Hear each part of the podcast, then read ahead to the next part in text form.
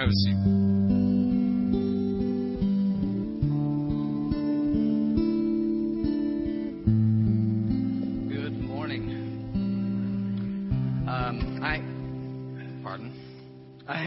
Ryan Jacobson, and uh, I get to be the missions coordinator here at Alamo Heights United Methodist Church.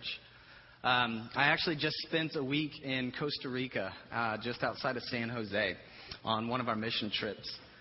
Um, if you've never been to Costa Rica, I absolutely, highly, highly recommend it. It is absolutely gorgeous.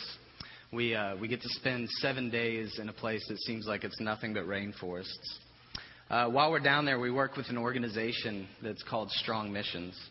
And what Strong does is provide mostly construction services to the local churches and to the uh, community around those churches. Uh, we've worked on local parks, we've worked on schools, we've worked on homes for church members, and then we uh, we also get to work on the churches themselves. This year we installed the flooring for the second story at one of the local churches, and we worked on the walls in the kitchen and repaired walls in the sanctuary and uh, things, just general things like that around this church. What this new area and this new second story is going to be used for in this church is what's really at the heart of Strong Missions and what's at the heart of the reason that we go down there. This area will be used to feed about seventy kids uh, six days a week. Um, after we finish with all this physical labor, we actually get to go and hang out with some kids that are in feeding programs like this. We go to a place that's called Los Guido, and we've been in Los Guido every year for the last four years. When we go there, we get to feed these children, and then we get to sing and dance and play with them for a few hours, and it's by far my favorite day of the of the trip. This year, we also visited a new, uh, new place called La Carpio. Uh, Los Guido is, is in very bad shape, and La Carpio is probably about twenty times worse than, uh, than Los Guido is. La Carpio is home to about forty-four thousand people, and it sits on the edge of a landfill. This landfill actually provides the main source of income for La Carpio. The people will go out to this landfill, and they'll sift through it, and they'll try to find items of value, try to find things that are worth selling or fixing. Um, this church uh, in La Carpio is the only church there out of forty-four thousand people. So there's this one single church, but there are eight active gangs in La Carpio, so it's not exactly a safe and clean area to hang out. We we go in the morning. The gangs are usually still asleep in the morning. Um, being on these trips, I also get to have front row seats for some amazing stories of healing with our own team members. I've seen brothers reconcile. I've seen fathers and sons grow together, and I've seen opportunities for husbands and wives to be able to grow and heal. I'm always surprised when I get down there. And, I, and it happens every single time. I get down there and I expect to see that the hardships that poverty and violence have had on these people. But each time and again, it, it really takes me by surprise when I see it uh, face to face.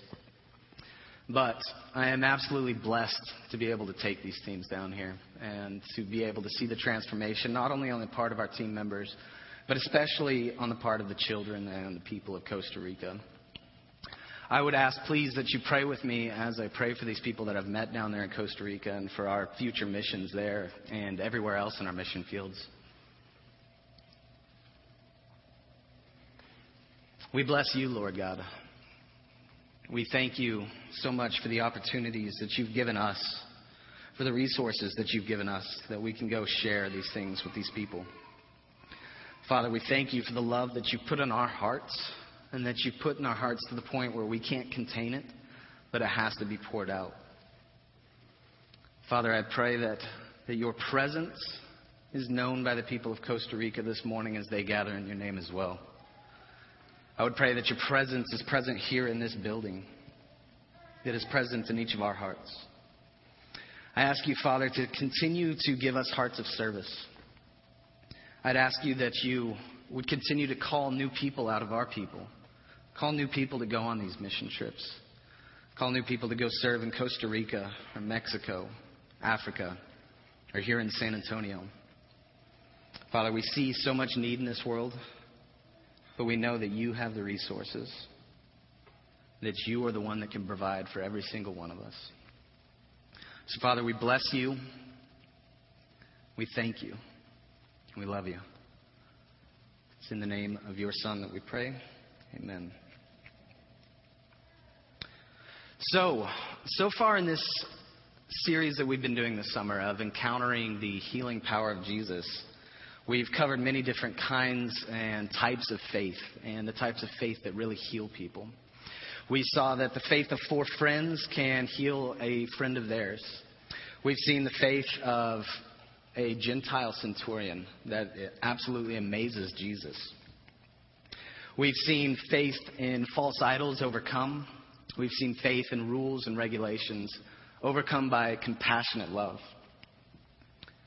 We've seen the faith that uh, makes a man continue to tell a story in a Gentile region so that Jesus, when t- returns to this region, the whole land has heard of him.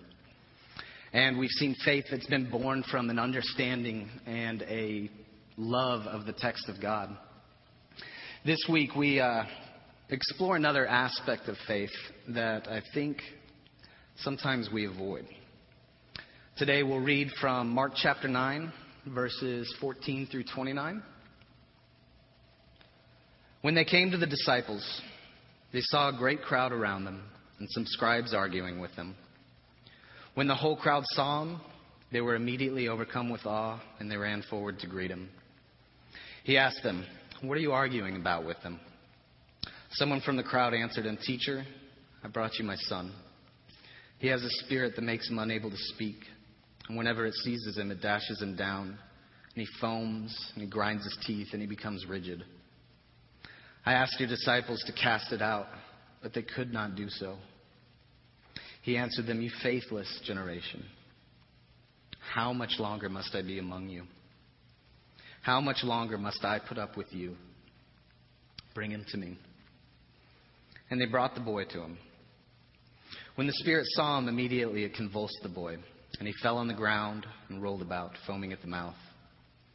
Jesus asked the father, "How long has this been happening to him?" And he said, "From childhood.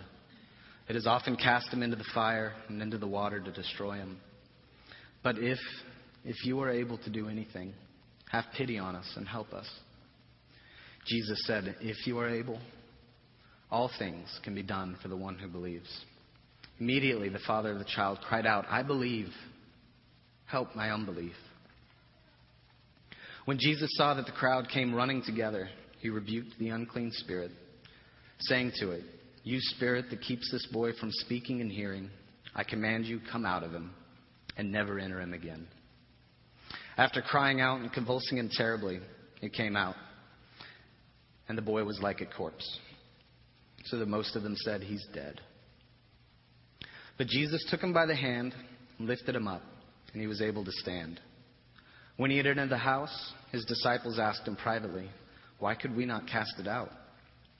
He said to them, "This kind can come out only through prayer." These are the very words of God. So immediately before the event that we see described here in our verses, Jesus has been up on top of a mountain.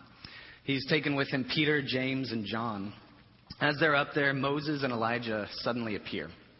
Jesus starts to glow, and we hear a voice from heaven that says, "This is my son, the beloved. Listen to him." In a regular stroke of brilliance that we see from Peter, he says, "Maybe we should build dwellings. Maybe we should build these sukkahs for these three prophets." Jesus responds to Peter, "Sorry, Peter, wrong again." This event is uh, known as the Transfiguration, and the full glory of who Jesus is is revealed here, but only to a select few. On coming down the mountain from this Transfiguration, Jesus and the three disciples that went with him are confronted with a crowd of people arguing. And in this crowd are the remaining nine disciples. The crowd is asked by Jesus, "What is going on? What's the source of this argument?" And a single man steps forward. He explains to Jesus that he's brought his son to be healed. However, when he arrived, he only found these disciples. But he does remember that these disciples in this day represented their rabbi. They should be able to carry the authority and the power of their rabbi. So he does ask these disciples for help. The description of the torments that this boy faces are actually just absolutely horrendous. Gnashing of teeth, seizures, foaming mouth. He's unable to communicate the tortures that he faces. The demon even tries to kill him by casting him into a fire, or drowning him.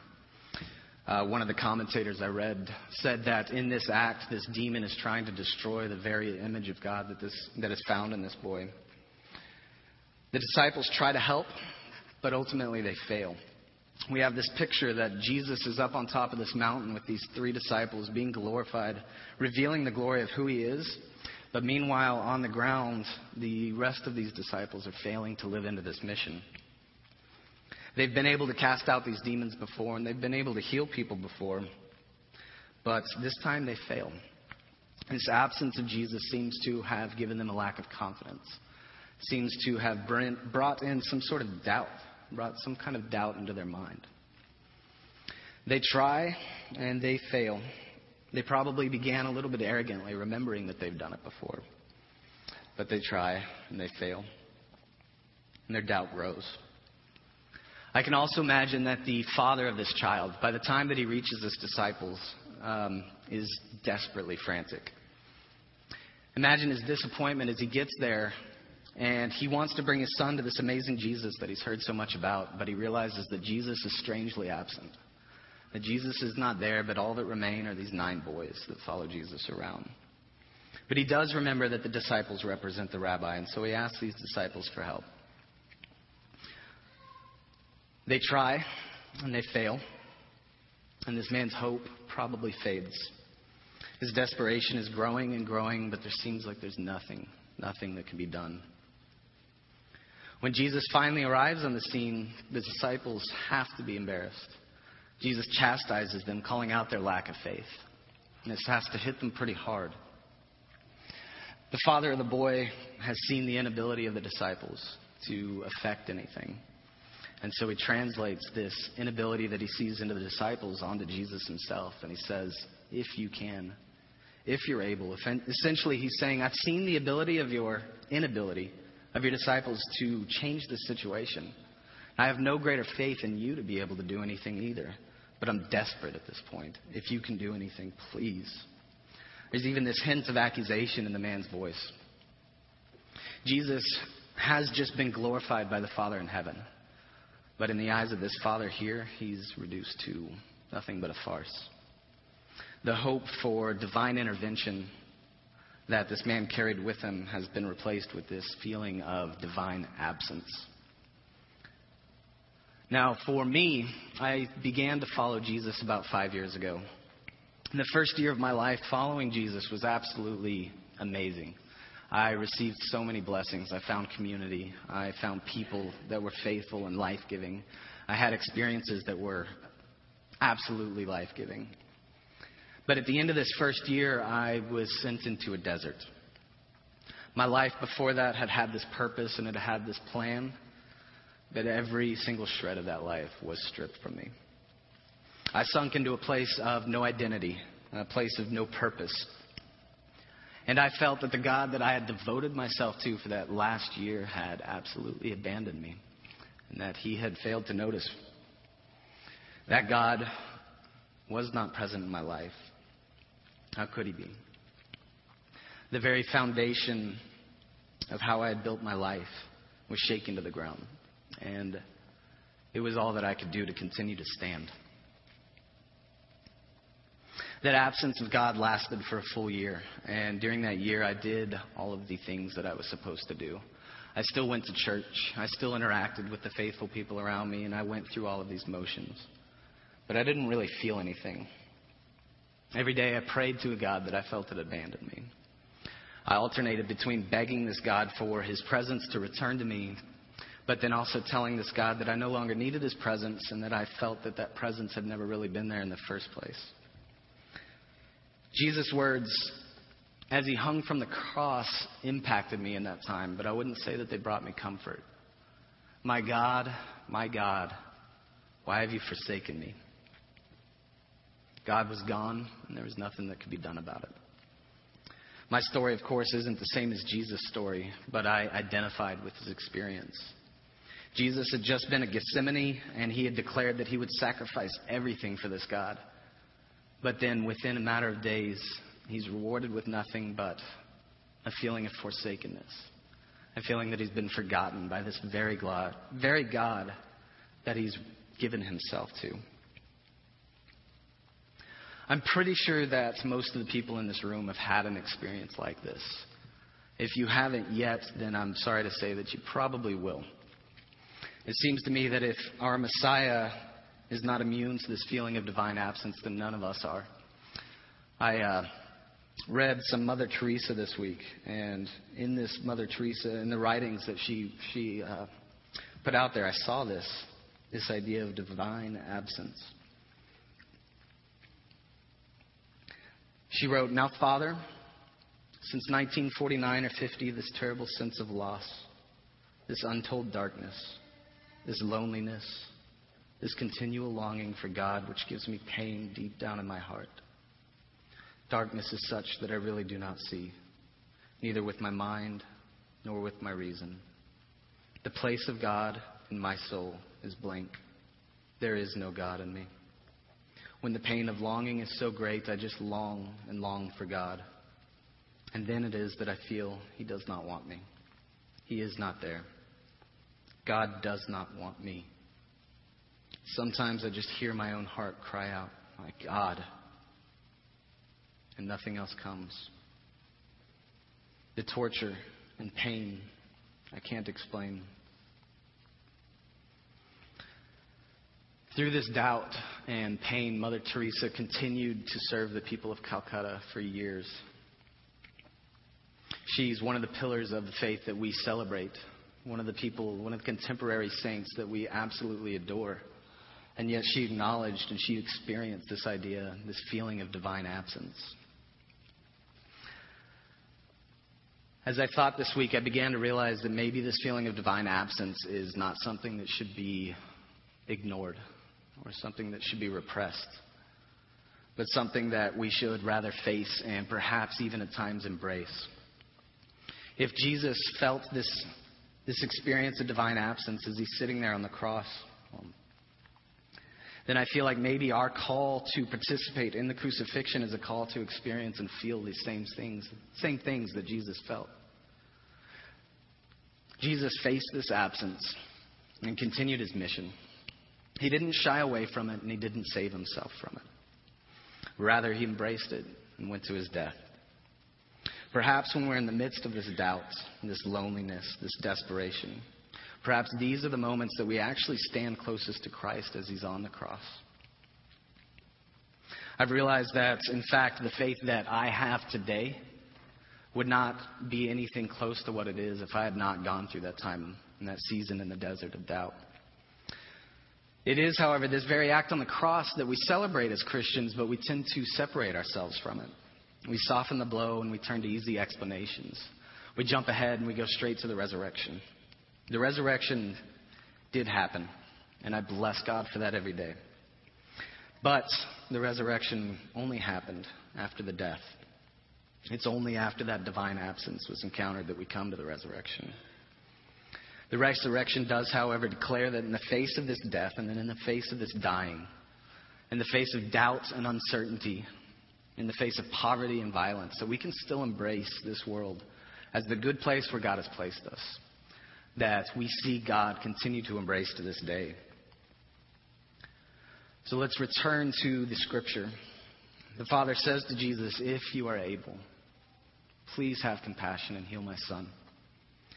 Jesus responds by asking that that faith finally be renewed. All things are possible for those who believe. The man acknowledges immediately, "I believe." But he also acknowledges the other side of the coin, "Help. Help my unbelief." Jesus finally rebukes this demon. But one more hope-shattering event occurs. The boy seems to have died. The father has to face this last piece. Death has come, and God again seems nowhere near. But where Jesus is, this death really only comes so that the resurrection can follow. So this week, we explore what it means when nobody around has faith. The disciples are absolutely powerless. The Father is desperate. The Son seems to have no life left. But Jesus sees all of this, and he patiently works through it. He acknowledges that feeling of divine absence, and he lets us face it. But he does bring us through it as well. Every time that I go to Costa Rica or to any of the other places that we go for our mission trips, I'm confronted by so many things that seem to steal the life of the people there. I see starvation, I see thirst, I see poverty, I see violence, I see disease. But the people in these places absolutely amaze me. They encounter these circumstances daily, but rather than let these circumstances overwhelm them, they're able to face them. They look beyond this death that surrounds them, and they emerge on the other side with a life of faith that's really hard for me to even explain or understand. They are, and they've learned to embrace this death, to live through it, to grow into the resurrection, and be able to embrace the world around them. I'm going to invite Pastor McNitsky up to service communion, and as he's coming, please pray with me. Our dear Father in heaven, we bless you for these stories that you've given us. We bless you that you can embrace us even in the midst of our doubt. That even when we feel that you are not there, that you are. When we feel that there's nothing left to do, that there's nowhere left to go, that you're still there, that you're still leading us one step at a time. Father, I pray that if there's anybody in this room that is feeling this doubt, that's in the midst of this kind of situation, that they would have some sort of comfort, that they would have some sort of confidence to know that they're not alone, to know that even if they don't feel you, they can understand that there are those of us in this room that have gone through it. Father, we bless you, we praise your name, and we go in your name. Amen. Can you have a mic? Pray with me. Gracious and loving God, we give you thanks for how you have worked in the life and the death, as well as the resurrection of your Son, our Lord and Savior, Jesus Christ. And we remember as we gather this morning that in the night in which our Lord and Savior was betrayed, he took bread and after blessing you and giving you thanks, broke the bread and gave it to his disciples and said, "Take and eat. This is my body, which is given for you." When the supper was over, he took the cup and after blessing you and giving you thanks, he said to the disciples, "This is the cup of the new covenant. It is my blood poured out for you and many for the forgiveness of sins." So gracious and loving God, pour your Holy Spirit upon this bread and cup. Make them be for us the body and blood of Christ. Pour your Holy Spirit upon all of us, that we would walk through all of our struggles and come out as the body of Christ, redeemed by your blood. All this we ask in your Son's name, and together we pray as he taught us, saying, "Our Father, who art in heaven, hallowed be thy name. Thy kingdom come, thy will be done, on earth as it is in heaven. Give us this day our daily bread, and forgive us our trespasses, as we forgive those who trespass against us. And lead us not into temptation, but deliver us from evil. For thine is the kingdom, and the power, and the glory forever." And I invite the communion servers to come forward. And I would remind you that communion this morning is by intention, which means the servers will break off a piece of bread and give it to you and then invite you to dip it into the cup and thereby uh, receive uh, the elements of Holy uh, Communion. And communion is open to all of you. I would invite you to come.